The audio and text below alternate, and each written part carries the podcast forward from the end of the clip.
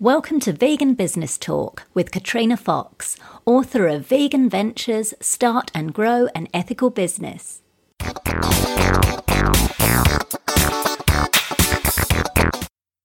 Hello, and welcome to episode 134 of Vegan Business Talk.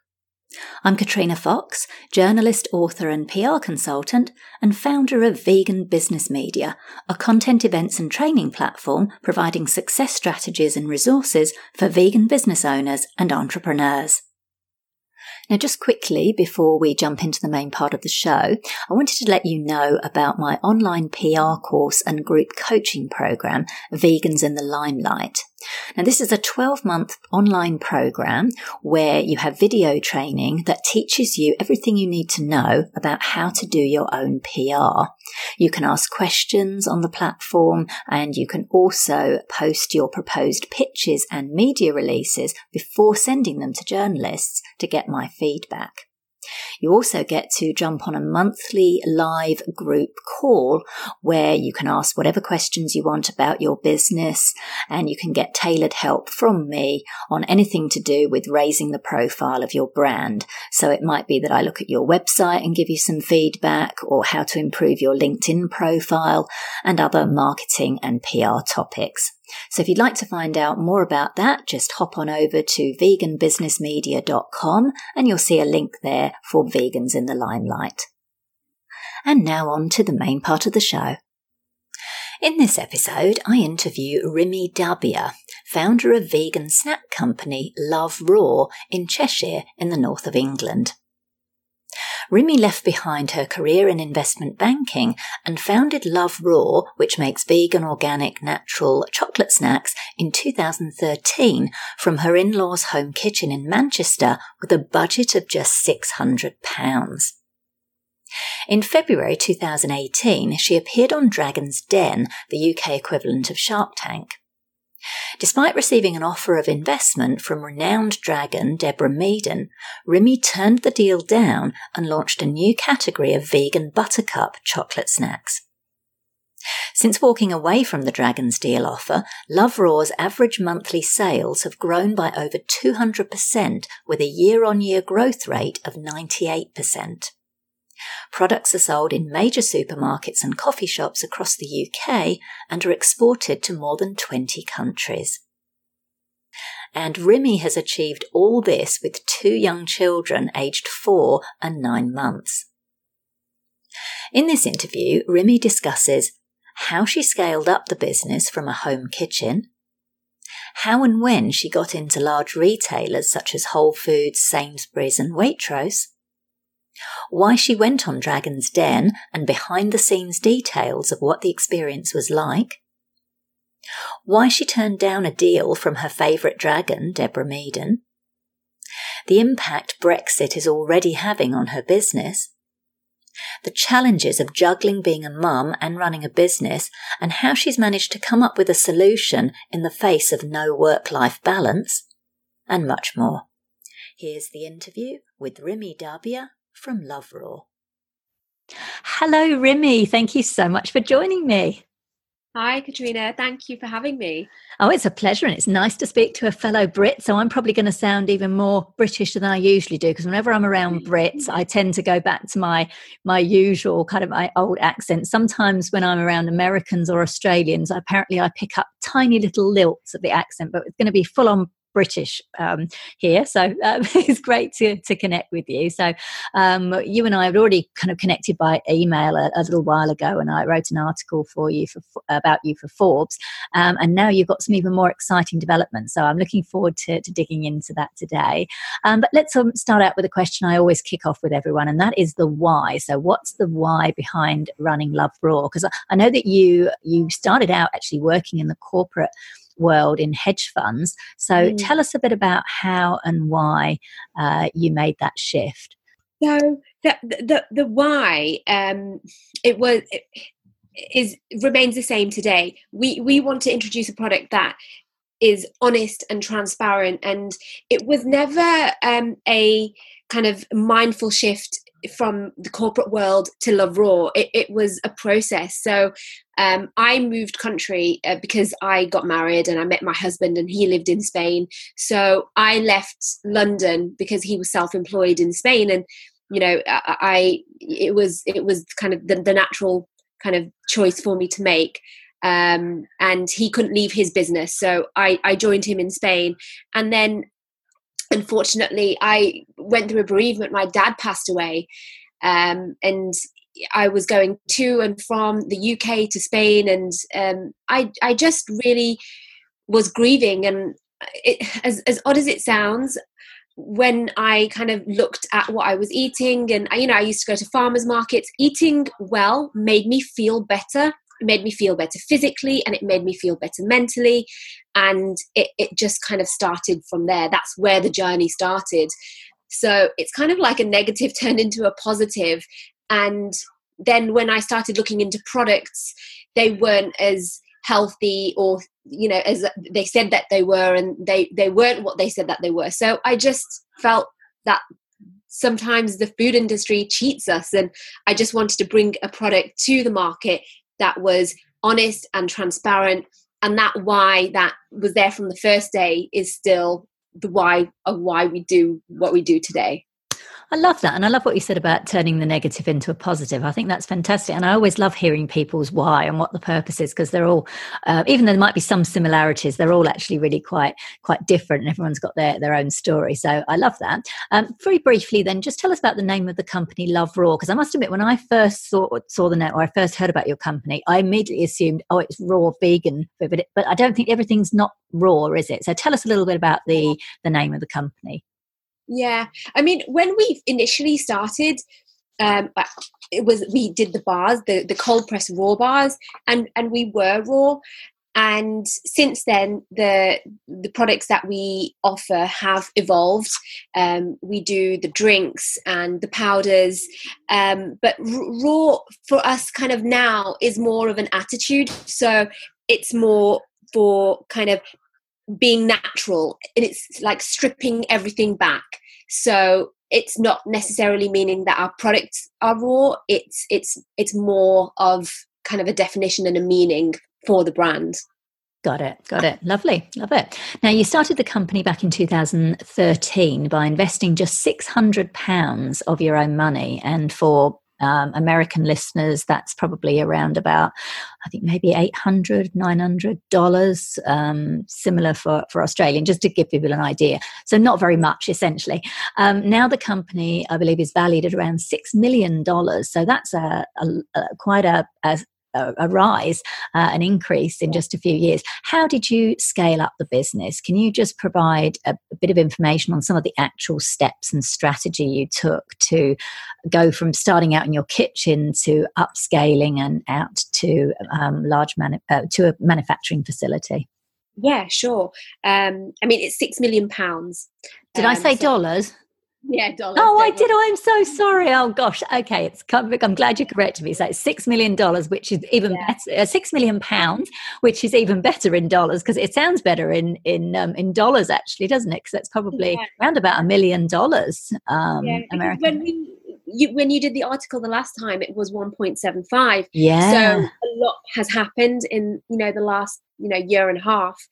Um, but you know, it's funny you say strategy because we when i initially started making the product there was no strategy it was just i want to get a healthy product out to market i really like making these bars and i I didn't have anything to do in the sense that I'd left my career in banking. I'd just moved to a, a, a foreign country and um, what do I do?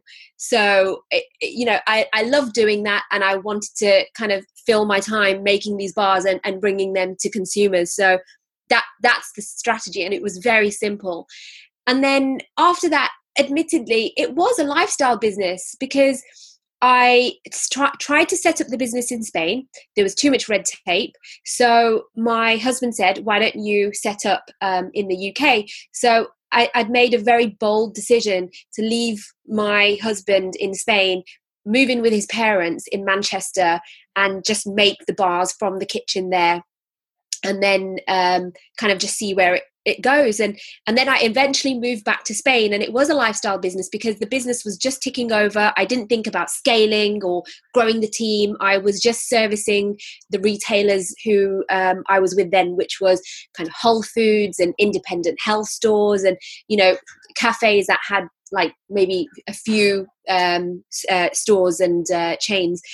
And um, it, it wasn't i guess until we moved back to the UK, which was in 2015. I was pregnant with my daughter, and I thought, this is not sustainable. I can't keep moving back from the UK to Spain. And either we continue this as a lifestyle business or we take this seriously and we and we grow the business and and, and that's where kind of the turning point was so we moved back to the UK and I had to leave um, the employee that I had with me in Spain, um, in Spain, she, she couldn't come because she was South African and she couldn't because of her visa. And then we came back and we had to start all over again, looking for um, offices, uh, looking for staff, and um, it was hard. And then I had complications in my pregnancy. And then that's when my husband joined the business eh, because I was told I couldn't work. Um, so the strategy there then at that point was to just function and just to get by. So it was just to keep kind of fulfilling the orders for our existing retailers and get them out. We we did push beyond that point had the baby and then um, i thought you know we we need to rebrand and we need to have more of an offering. So so then we we already had the bars and the powders and then i started working on the drinks some new product development.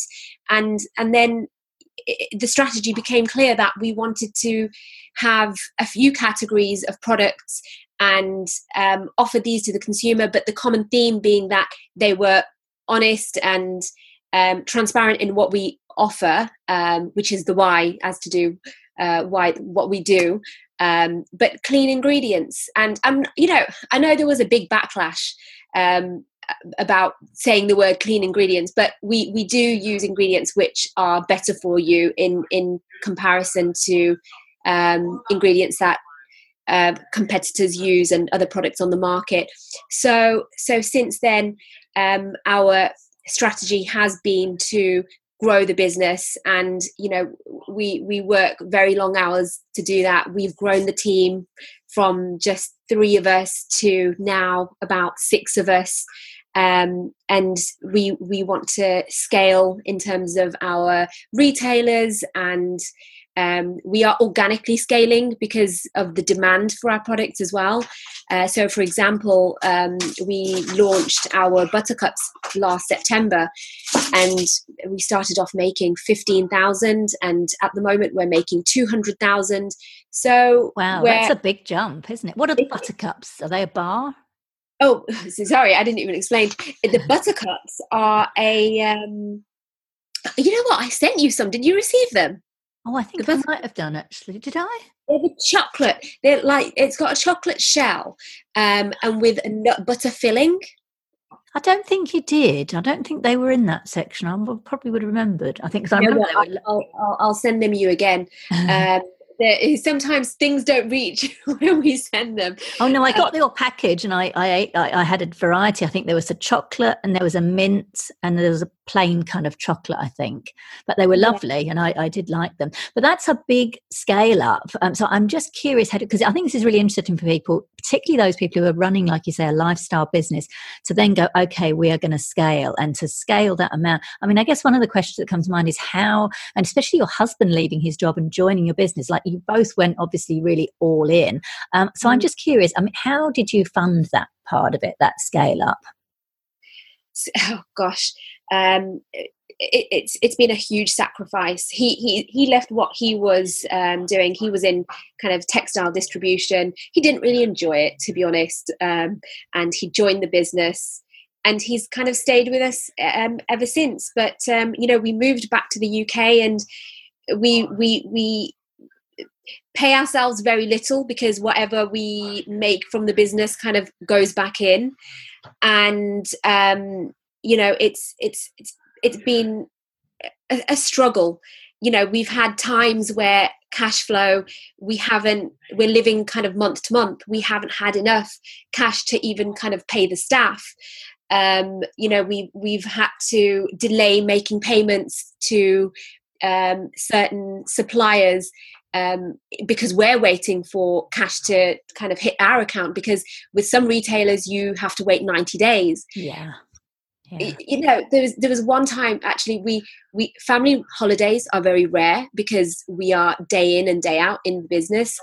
But the one time we did go on holiday i always remember it was 2017 and i was so stressed out because we had a certain rate of sale we had to hit with a retailer and we weren't hitting them i think it was with the drinks um, and i couldn't fly back because i had a, a really bad migraine and it was so bad that I just had to kind of sit in a dark room and had to cancel our flights.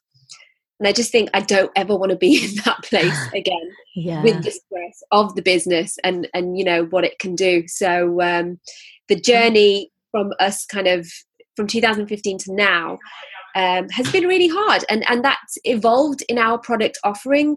But um, I appreciate you know, your honesty. I think it's important for people to hear that because sometimes when they see, you know, these kind of phoenix stories or they see people at the other end like, you know, successful and they they just kind of assume it's easy and that there's not been too many bumps in the road or that you can get there quickly and uh, you know, so I do appreciate you being being honest about that. I think that's um yeah. I mean, I will be honest, up, up until the last 12 months um it, it's been a real kind of positive um, change for us in the business. I think because of the new category, the buttercups, which I mentioned earlier, um, it, has it, been phenomenal. The launch that we've had since then. But the categories we've had before that, they were good, but you know, and they and when we had the launch, initial launch, it was great. But you know, with the product life cycle, you know, there there becomes a, a, a time in in that point of the cycle where you know it is difficult and you know other competitors come into the market it becomes about price then you need you know cash in the bank in order to market your product and you know get it out there. And you know if if you're a small business and you don't have that extra cash to push your product it's going to be difficult. You know for example we were one of the first raw press bars on the market and we did really well. But then you know in in year one year two other kind of uh, competitors came into the market, other brands, the barriers to entries are low. Um, and then it becomes more like a commodity. And as you know now, there's so many kind of raw snack bars there on the market. It's it's flooded. Yeah, for sure. Uh, it's interesting you say that because, um, like, for example, I know you mentioned price as well. When you get into places like Sainsbury's and Waitrose and, uh, you know, mm. Tesco, like places like that, which for international listeners, list, uh, listeners, those are like big supermarket chains in the UK. Um, so, it, it, does that mean then that you have to keep innovating? So you can't kind of rest on your laurels or uh, with and, and assume yeah. that one particular product is going to just keep on going yeah. and bringing in the income. And you know i think sometimes people think that getting into um, you know a big multi um, kind of the the multinational store is a great thing and you know you're you're in and and that's great but it's it's hard to get in but that's kind of the first hurdle. And the second hurdle is you have a certain rate of sale that you need to kind of adhere to. And then you know it's so many other things like positioning where you are in store. Um, if you're not in you know prime position you're not going to be picked up by the consumer. So then you have mm. to um, rely on consumers coming into store um, that know your product. And then you're fighting with other you know corporates um, that have a lot more money for better positioning and better mm. promos. And it becomes into a little bit of a price war because the pricing is so competitive um, when it comes to the the malts and um, you need money in the bank in order to um, you know fund your promotions or get better locations because this will improve your rate of sale but you need that initial investment yeah. you can't just rely on you being in a you know um, a multinational store that you're going to sell Absolutely. Just a couple of tips. How, just out of interest, how did you get into places like Sainsbury's, like the Maltesers? How how did you get into those? Because I know everybody wants it, and I hear what you're saying. It can, it, you know, there's pros and cons to it. But just mm. interested, how you know, someone who's initially running a lifestyle business, how did you go from that into getting your products on stores in those places? Honestly, it's just hustle and persistence. So you, if you find out the correct buyer for the category that you're trying to get into, it was just phone calls, sending emails, um, and doing that on a weekly basis until they got back to me. So it, and then finding out because they have range review windows, so they have a specific time of year um, or a few times a year that they take on specific products for that category. And um, it's good to know because then you can kind of put a proposal for that, you know, period. Um, so, so just kind of you need to get in contact with them to know this range review period so knowing what the range review window is and just persisting that that will help you get in i think. That's what that's what worked for us. Yeah no fantastic. Approximately what percentage of sales come from retail outlets then compared to say your direct online sales? Um 90% to be honest we from retail? Focus, yeah yeah okay. we, we, right. we don't focus on online. We haven't focused online because we've just we've just been a small team and we haven't had the resources um to focus on online that will probably be something that we will focus on maybe in the next 12 to 18 months. Um, but 90% of our sales are retail. Wow. that's pretty cool. That, that kind of puts your you know your scaling up then and and your your valuation and what have you kind of makes it even better eh, you know like more uh, impressive shall i say um, because you know you've you've had to pay distributors and retailers and all the rest of it. I imagine so. Um, yeah. No, that's fantastic. I noticed. I believe your your products are sold in is it about fifteen countries or or more? Well, across. Yeah, yeah. We we. Uh, we we haven't really focused on export, but if somebody's um, you know showing us interest, we haven't really turned them away. Okay, so, got it. So you've waited for them to come to you rather than put an export strategy in place so yeah, far. Yeah, and um, and again, you know, in the next 12 to 18 months, we will have an export um, strategy, but uh, you know, we, we sell in countries such as, um, you know, France and Spain, Germany. Um, How do you think uh, that's going to play out with Brexit if it goes through? Oh. I know you probably won't be able to answer that question, but I thought I would throw it out there. it's just such a, a kind of, it's just, it's, it's so painful to watch and to to read everything with uh, Brexit because it's so long and drawn out. Yeah. And you know, honestly, I don't watch the news. I, I I am very mindful. I don't really kind of um, watch the news or read kind of the newspapers unless it's kind of you know financial or um, kind of um, you know uh, lifestyle uh, because I, I just don't want to take in more information than I need. But with Brexit, I've been, you know, just maybe once a week, just trying to catch up, like seeing what's happening, because there are going to be implications, and we're already experiencing implications of that. You know, certain like what. Um, like suppliers um, you know we we buy you know our ingredients they the the prices are fluctuating because we buy ingredients from Europe, so um, the prices are going higher. Um, the availability of products is scarce because everybody's panicking and stockpiling. So.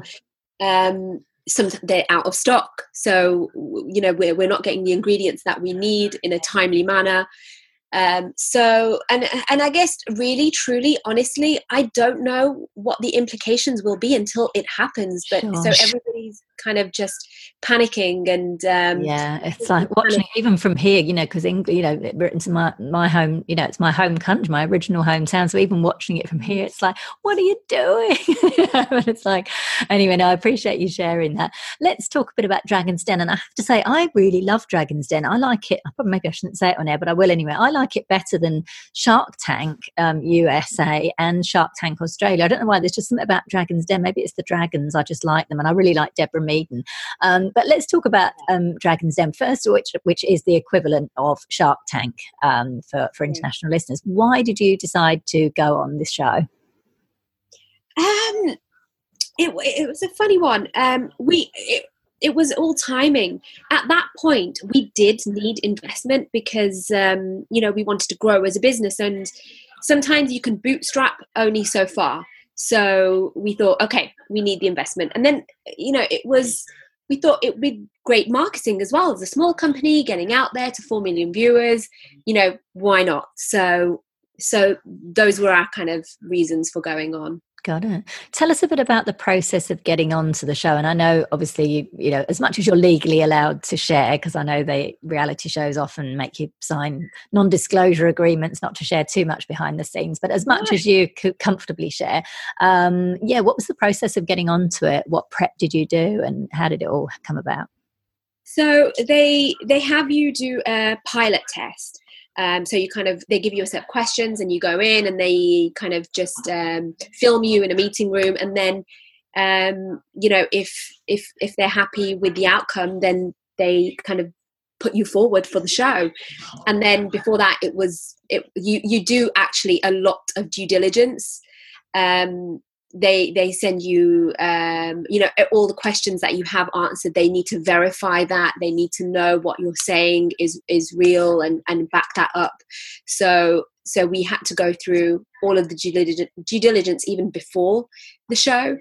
And um and then the day that you're there it's a, an early morning and there's about maybe four or five other um, kind of individuals going on the show as well and they keep you in a green room. So it's building tension anyway and it's it's very kind of a paced environment. So it's it's it, there's a lot of tension and they don't expose you to the dragons um you know prior to airing. Oh really? So that's yes. to recording do you mean Exactly, oh, exactly. Oh wow! So that literally is the first time you're seeing them. I wondered that. They keep you far away from the mm. dragons, and then the first time you do kind of see the dragon is when you're stepping onto the show. wow! So tell us about the experience then. I mean, from what you can remember, because I know sometimes it, when you have those kind of experiences, they're so kind of surreal that often you can't necessarily remember um, all that. But just tell us a little bit about the experience of being on the show, and also, I mean, you got an offer, so you turned and you turned it down. You got two offers from Deborah um, and Touker, and you turned them down. So tell us a bit about just the whole experience of being on the show and why you turned down the offer. I think, um, I mean, it's it's it's very it's a very it was a very scary experience for me um, initially kind of i thought yeah i'm going to go on and i'm going to defend my business and you know if they say anything i will stand up for myself. And so i was very confident kind of going in. And to be honest as soon as i went in there kind of the nerves hit me. And you know i was just surviving in the den. I was just kind of answering the questions and not kind of saying more than that um, you know, which looking over when I kind of watched the show over after, I was like, I should have said this, and you know, should have, could have, would have, um, but didn't think at the time. So it's very different when you're kind of in the den because you know your n- nerves get the best of you, and it is a tense environment. When you walk in, they are all looking; they're not smiling at you, welcoming you. Really? Oh. Yeah, you can you can kind of you know feel the tension. They're they're looking at you very sternly I guess in order to build up that tension and make you feel um, kind of nervous. So um, so yeah, then they I, I, I was in there for a good hour. I mean that hour was edited into ten minutes, mm. and again, like standing on your feet for an hour being questioned is is very um, daunting. So um, it was just kind of one question after the other. There were certain dragons that you know didn't like the product and they were out kind of pretty early on. Um, and they asked me a couple of questions about finances. And to be honest at that point in time i had three categories. And to to remember year on year sales for the last four or five years for three product categories you know i think i didn't know one and i got caught out. So it was you know and then it was like oh my god she doesn't know. I am out. you should know your business. And it's like but I did know. I just can't remember. And at that point, um, I was still breastfeeding my daughter, so she was getting up like two or three times a night. So, coupled with the fact that I was sleep deprived um, and I had, you know, I think she was, I think one and a half at that point, or coming up to two. So, hadn't slept for two years and trying to remember kind of all of these questions. I was just like, ah. Oh. And uh, yeah, oh, that's so, so funny. You would never know, you know. You really wouldn't. And then listening to this, I'm, I'm even more impressed now because you you seem very uh, cool and confident. But it's interesting to get these behind the scenes actually, because like you say, we just see those final bits and they can edit together whatever they like. You know, I'm sure they might ask one question and you can see it on the shows. Like they'll ask a question and then the, the person will answer, uh, uh but the reaction is di- like it's a different reaction to the original question where they put it together. Yeah. So why? Yeah. on the show saying, "Oh well, you know, I, I haven't had much sleep." I didn't want to give any excuses. Yeah, it was just like, okay, I, I don't know it. I'm going to own that. Um, Good for you. Much more than that. So you got the two uh, offers from Deborah and Touker. Why did you say no? It was it was too much. Um, you know, out of all the dragons, I really liked Deborah. I mean, I liked her from watching the show prior to going on, and I really liked her on the day as well. She's just, you know, she says what she is and very straight up, very honest. She's not as theatrical as the others. Yes, yeah. um, and um, you know, I was offering five percent um, for the investment, and she wanted thirty. And you know, that's a big jump, isn't it? big jump. And when you I had a flashback in my mind, I, was all the sacrifices that I've made. You know, the the the, the pay. Um, you know decrease that i've kind of had to take on. And, and the struggles that i've had the last you know say three to four years of the business. And i thought am i willing to kind of give away 30% of of the business? And it was just no it was a no-brainer. I was like no can't do it. It doesn't feel right. It didn't feel right intuitively. I do mm. kind of act on intuition quite a lot. If something doesn't feel right i don't do it. So no regrets no not at all not at all. And to be honest they should be having kind of fomo now because of what the value is now.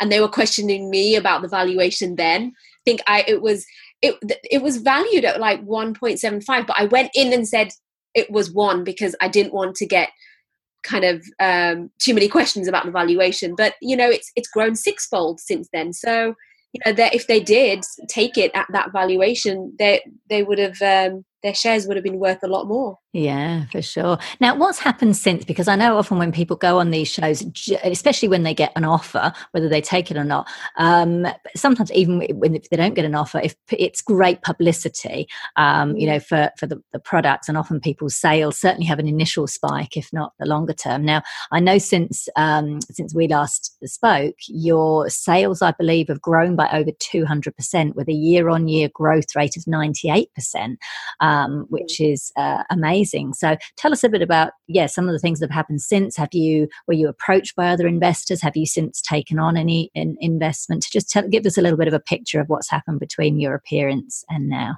Yeah, a lot's happened actually. So um, the sales after being on the show um, kind of skyrocketed. I mean, we had a 30% increase in our retail sales, but w- where I mentioned that we don't really concentrate online, we had like 500 orders over two weeks.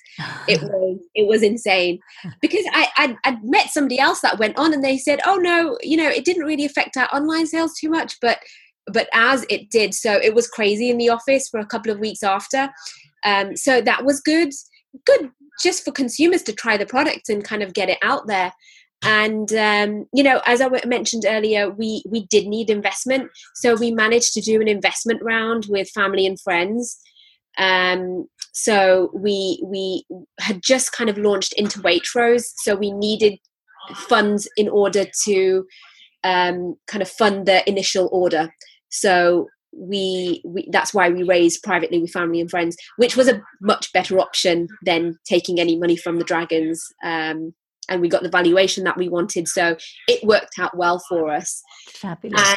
And um, you know, and then after we, you know, we had the drinks, um, and you know, we we got into a few retailers with Sainsbury's and, and Waitrose, um, and then we started doing some en- new product development um, with the buttercups and since we've had the buttercups it's it's really kind of just transformed the business we had phenomenal launch um, i think we had a rate of sale of 12000 in one week um, wow.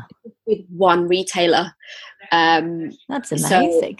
so it, it, yeah it, it, it, it they they came to us and they said it disrupted their kind of chocolate category and they were really happy about that. So we we had kind of a phenomenal launch. And you know since then we have kind of grown very organically with this um, buttercup range which is a vegan chocolate. Um, you could say it's kind of a, uh, a chocolate hybrid kind of snack almost because it's not a plain chocolate because we use nut butters. Um, and um, you know since then we we have got a strategy in place. You know we have um, decided to discontinue doing the bars, which was oh, our okay.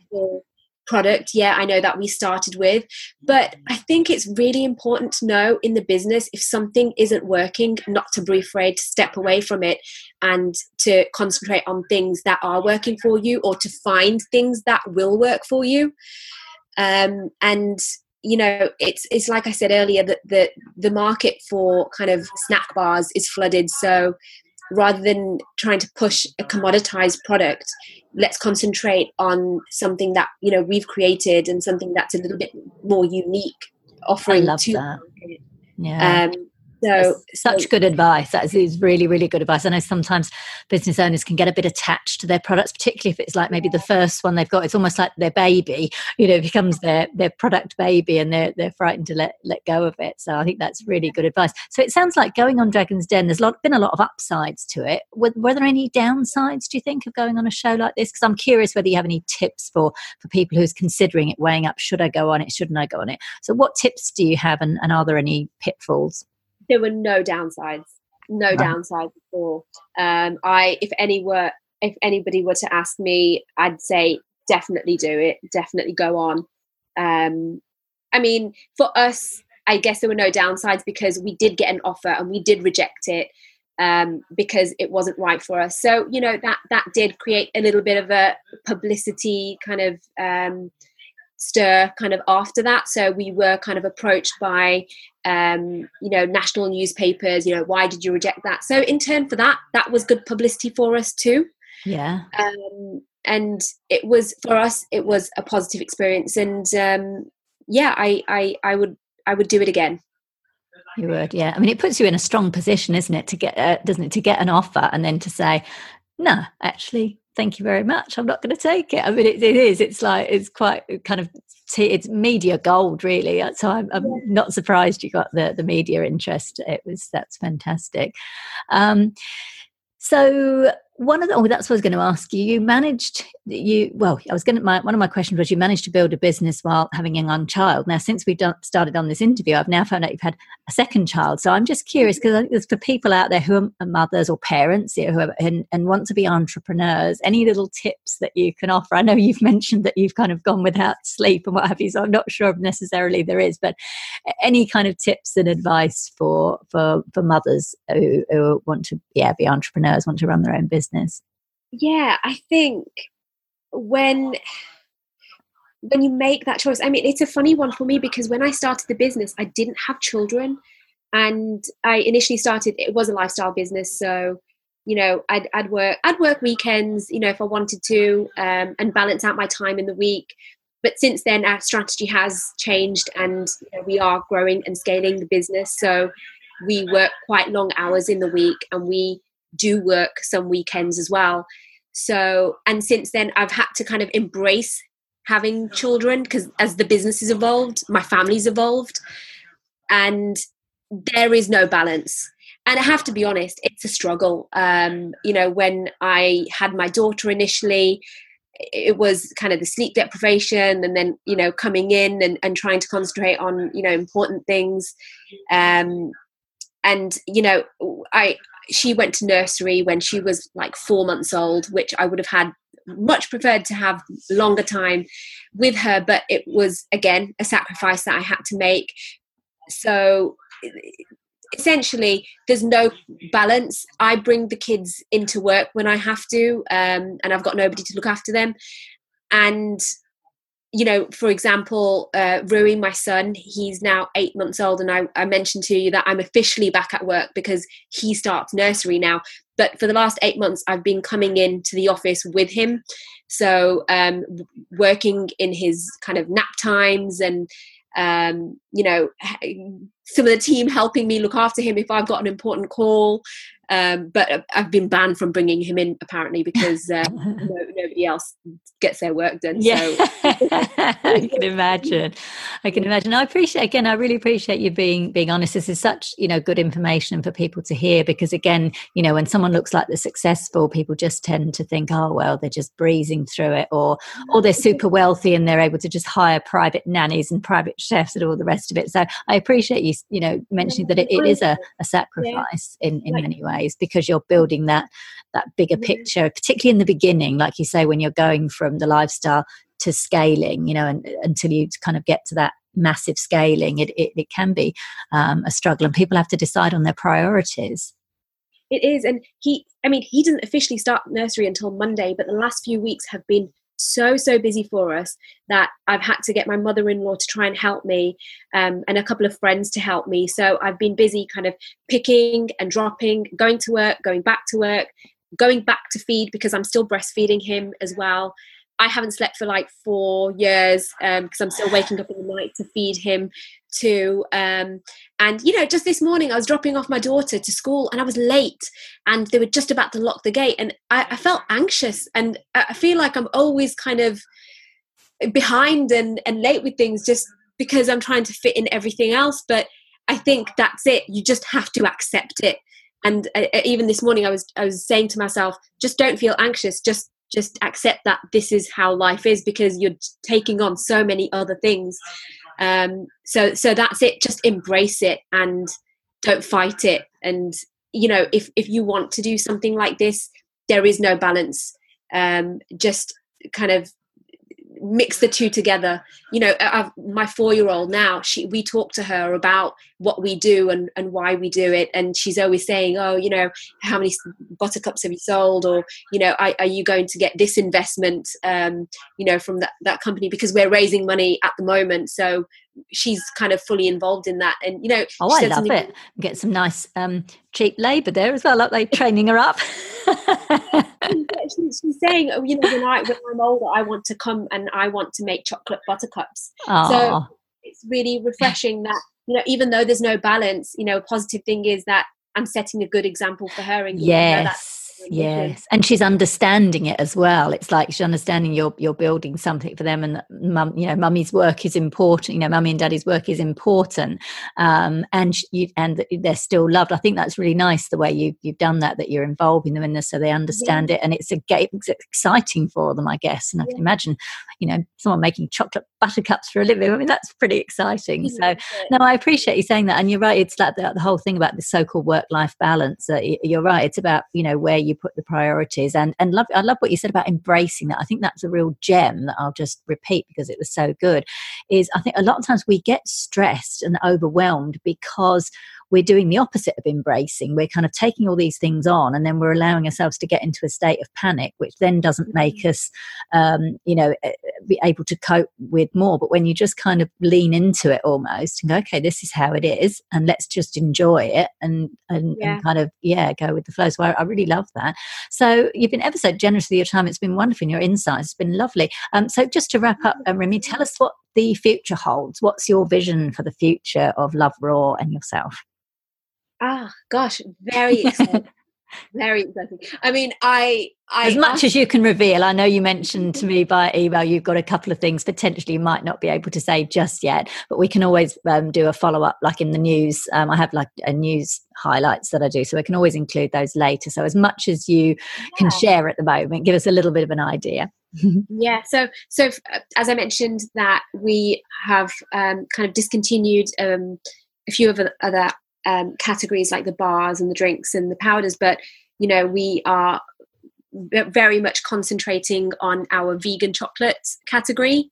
Um, it, it's the strongest for us, so um, we're working on a brand new category of vegan chocolates, um, hopefully, which should be um, coming out um, in early next year, I would say. Um, so I'm working on new product developments at the moment. We are um, also scaling up more as a business. I mentioned that we are raising uh, money um, and investment. So we're we're literally on the cusp of completing all of that. So hopefully, I you know will be able to in a week's time kind of divulge more information um, and our partners and who we're working with. But we're working with somebody that's very exciting and that can support us as a business. And and you know they're completely the right investment partners that we want to be working with. Um, and also we have um, a new non-exec director that has joined us who is has just been a breath of fresh air and i can actually disclose who that is it's um, a lady called juliet um, i'm not sure if you've heard of a brand called grenade have you heard of grenade, i don't think so no um, they are a um, protein bar here in the uk oh okay um, and they have done like amazingly well. Um, they're they're they're a couple, and and they started with just twenty seven pounds in their bank account. Oh, so even less than your six hundred pounds. yeah, and um, you know they've they've taken it to kind of a multi million pound business.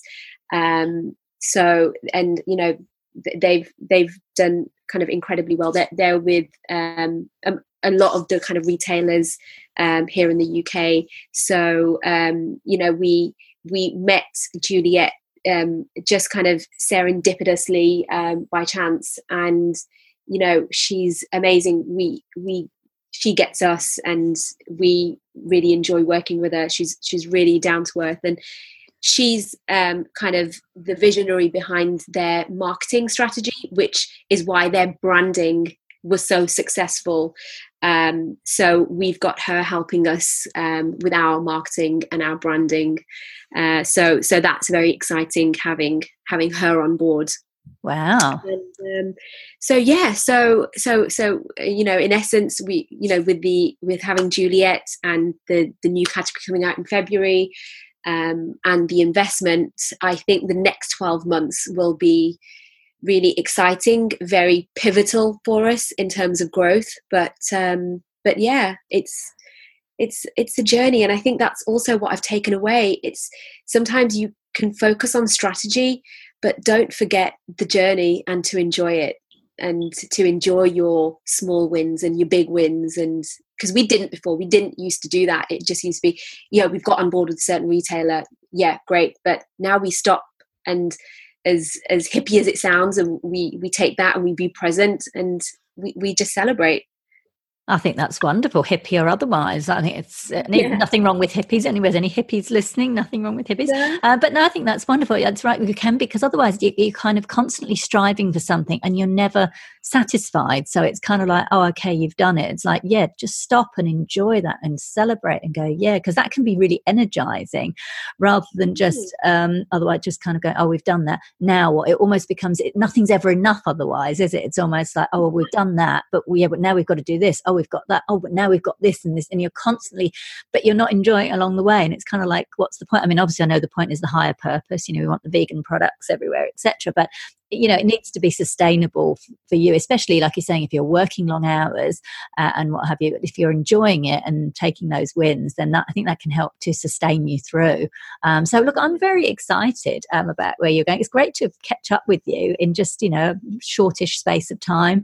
Um, you know already seeing massive growth so i'm very excited about your future. I shall keep an eye on what you're doing and next time i'm in the uk i shall um, try your new products when they're out next year. So want to send you some. I want to see whether we can get it over the line. And you did well. You did with the bars. I'm sure I haven't had buttercups. I would have remembered. Oh, All I had, I, you sent me a little nice little package, and it had three different types of bars, and it had a couple of drinks in it um, and and that got here okay.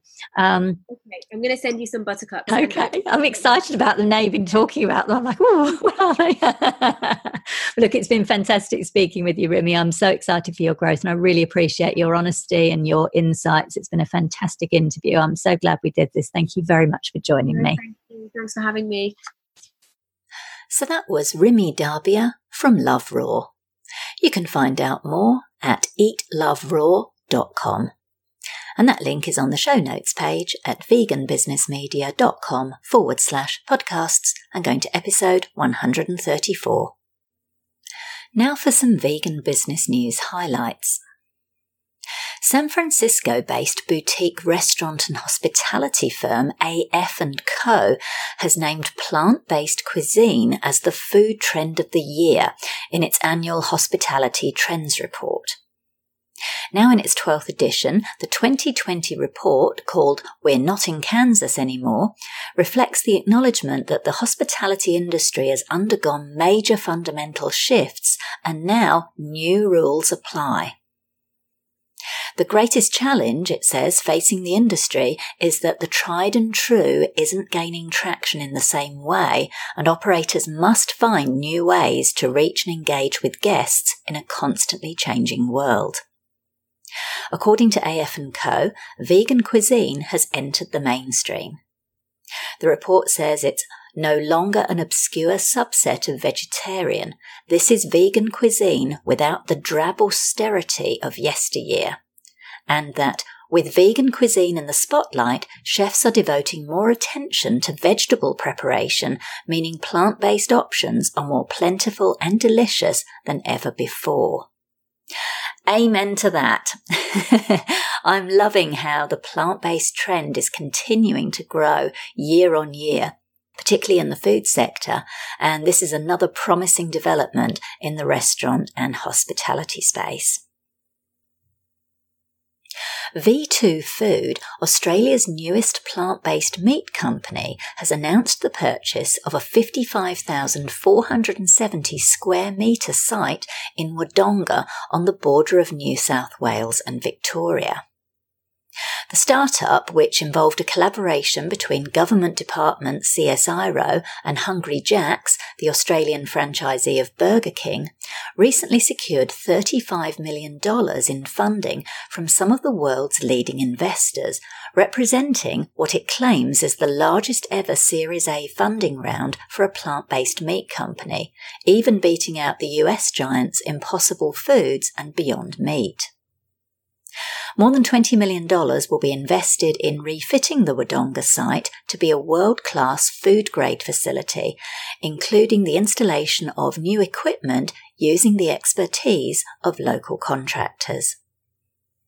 The factory is expected to begin operations in mid 2020 with plans to employ 40 to 50 local workers. Once up and running, the factory will enable V2 Food to scale up at speed to produce plant based meat for supermarkets and restaurants across the country.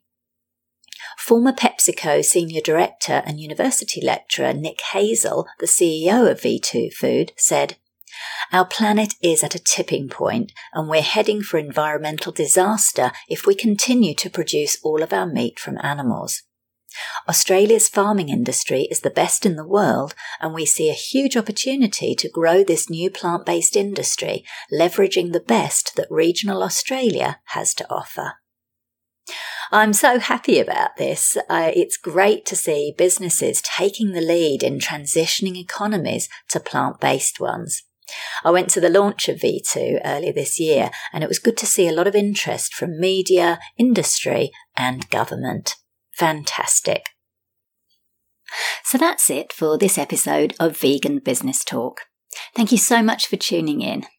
If you enjoyed the show, I'd really appreciate it if you gave it a review and rating on iTunes or any other platform you're listening on. Finally, I encourage you to head over to veganbusinessmedia.com where you can find more free resources as well as details of how we can work together to help you grow your vegan business. I'm Katrina Fox, author of Vegan Ventures Start and Grow an Ethical Business. And I look forward to catching up with you in the next episode of Vegan Business Talk. Bye for now.